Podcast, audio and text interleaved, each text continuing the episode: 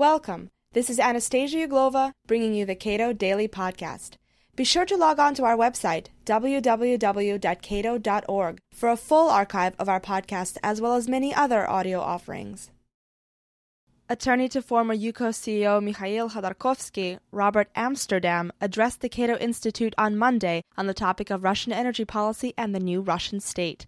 He described how the treatment of private energy companies in Russia is part of a broader pattern of political centralization and a more aggressive, energy driven foreign policy.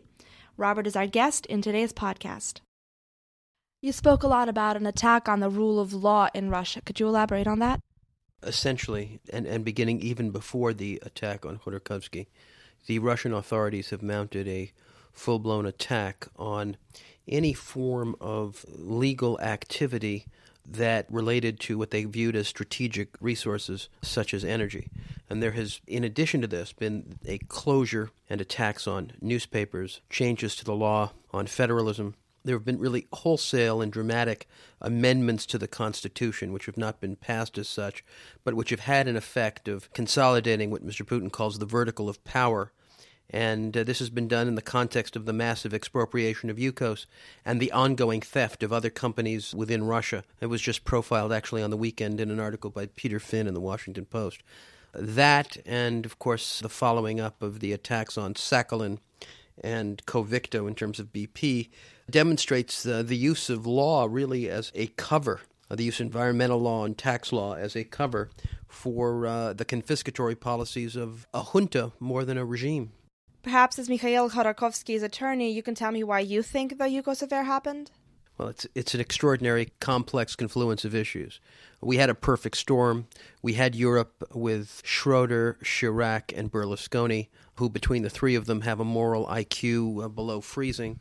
We had a tremendous rise in energy prices, which gave the Kremlin a feeling of incredible impunity. And we had the war in Iraq, which uh, led the United States to being isolated and uh, incapable of projecting the same principled issues on energy and international human rights that they had in the past.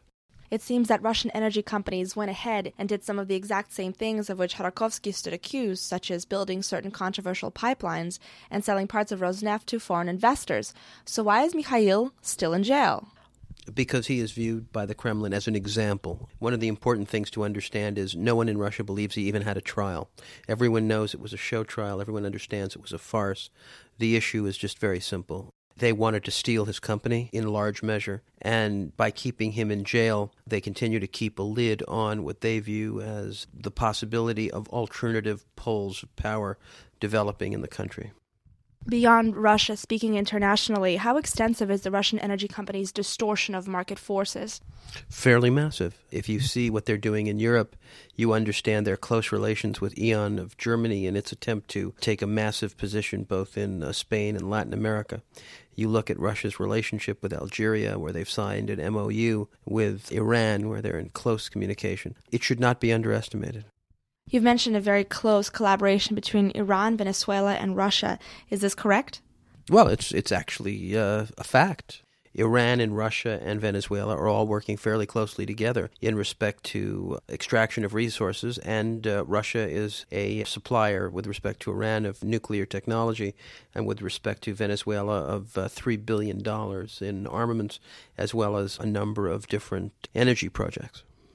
Speaking more broadly, the murder of Anna Politkovskaya, the standoff with Georgia, the Sakhalin 2 deal that went sour, what are all these perhaps disparate events saying about Russia's general direction today? That when you start destroying the rule of law domestically, it's viral and it continues. And the fact of the matter is that as long as Russia remains unopposed in terms of its global predatory conduct on energy, and as long as the U.S. and U.S. companies believe that they have no voice in this conduct, the world, as well as Mikhail Khodorkovsky, is held hostage. But how do you get Western governments to stop kowtowing to the Kremlin's every whim when massive amounts of oil and money are involved? Well, I actually disagree. I think it's, as I've said before, if we see the decrease in oil production, as well as I think the horror show that will result with respect to Gazprom and energy upstream, it is actually in the Kremlin's interest to move towards a more stable period of rule and control where foreign direct investment will again increase in the energy sector.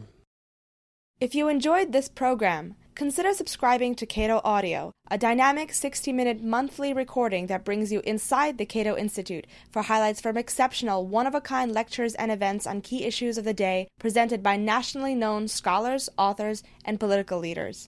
Cato Audio is available on our website as well as on iTunes and audible.com.